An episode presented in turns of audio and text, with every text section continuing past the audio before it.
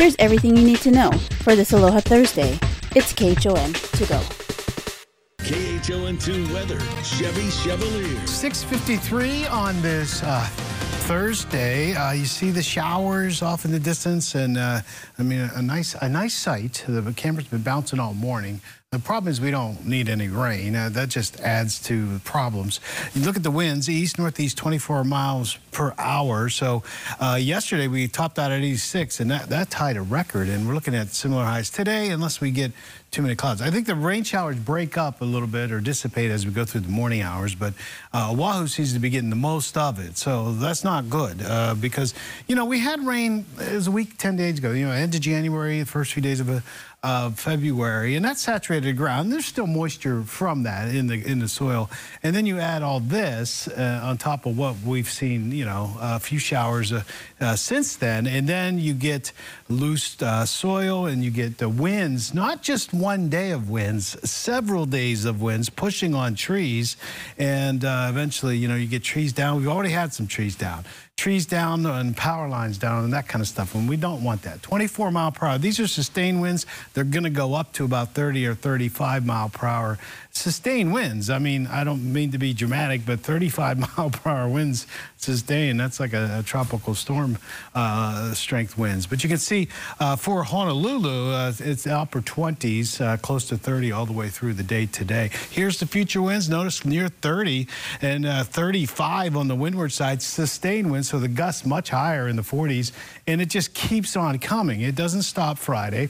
It does weaken a little bit as we go into Saturday, see, but still, it's still windy all the way through Sunday. Wind advisory till 6 p.m. Friday.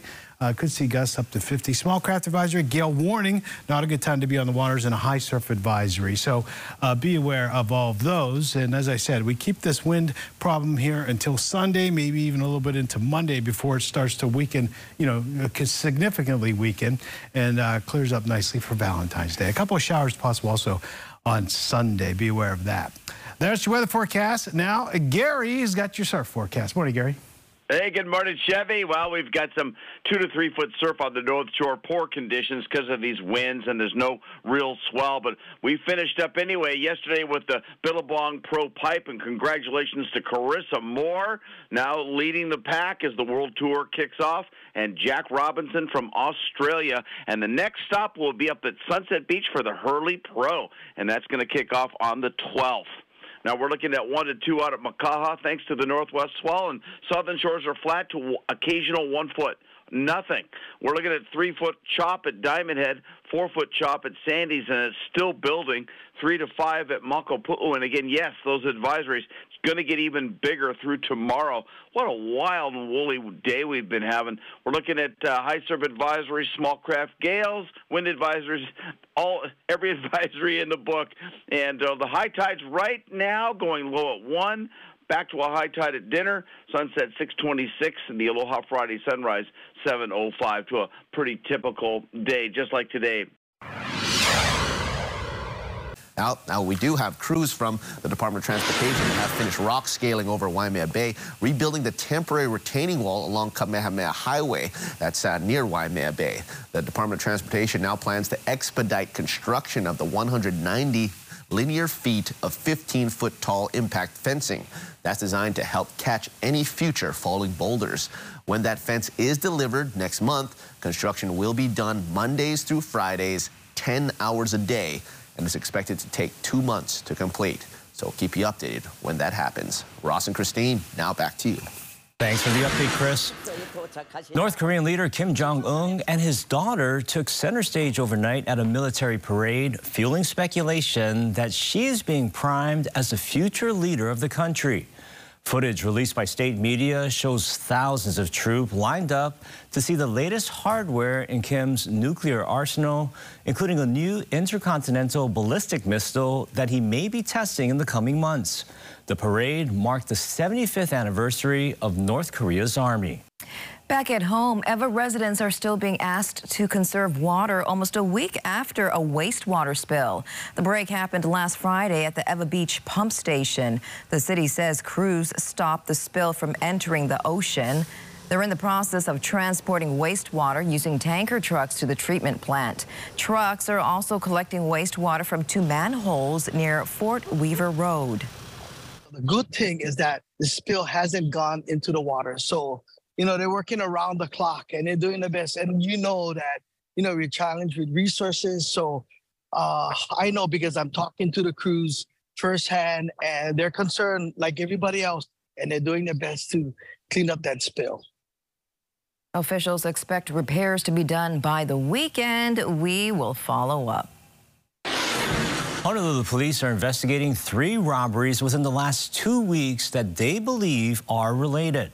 All three cases involve drivers threatened by suspects armed with guns or stun guns. HPD says the suspects took off in waiting vehicles, possibly a gray Honda Accord or a white Toyota van. The suspects are known to work in groups HPD would not tell us where these robberies took place, but they're asking anyone with information to step forward. The public is being advised of the continued work happening at Kapiolani Park. Dallas Ontiveros is live from the scene with all the details. Morning, Dallas. Good morning, Christine Ross. Yes, the work begins now and will go on until the summer of this year, and we'll be starting here at the intersection of Paki and Monsarrat. And what we can expect is just some closures happening, whether it's the pathway or even one of the lanes on the makai side of Paki Avenue. But this is really going to be broken down into different phases. So not only is it going to start here at the intersection, but it's really going to make its way towards Diamond Head. So be aware of some activity, whether it's crew members or even just cones or signs that are posted or even closures at that. And if there is any new information as far as really adding on to this project here at Kapiolani Park, making it more accessible and just a lot more um, helping that more flow with all this different traffic, whether it's foot traffic or even uh, our, our, roadways. We'll keep you up to date in our future newscasts and also online at KHON2.com. And that was your morning news. Find all these stories and more on KHON2.com, Facebook, Twitter, Instagram, and YouTube. Then tune in right back here tomorrow at 7 a.m. for everything you need to know with KHON to go.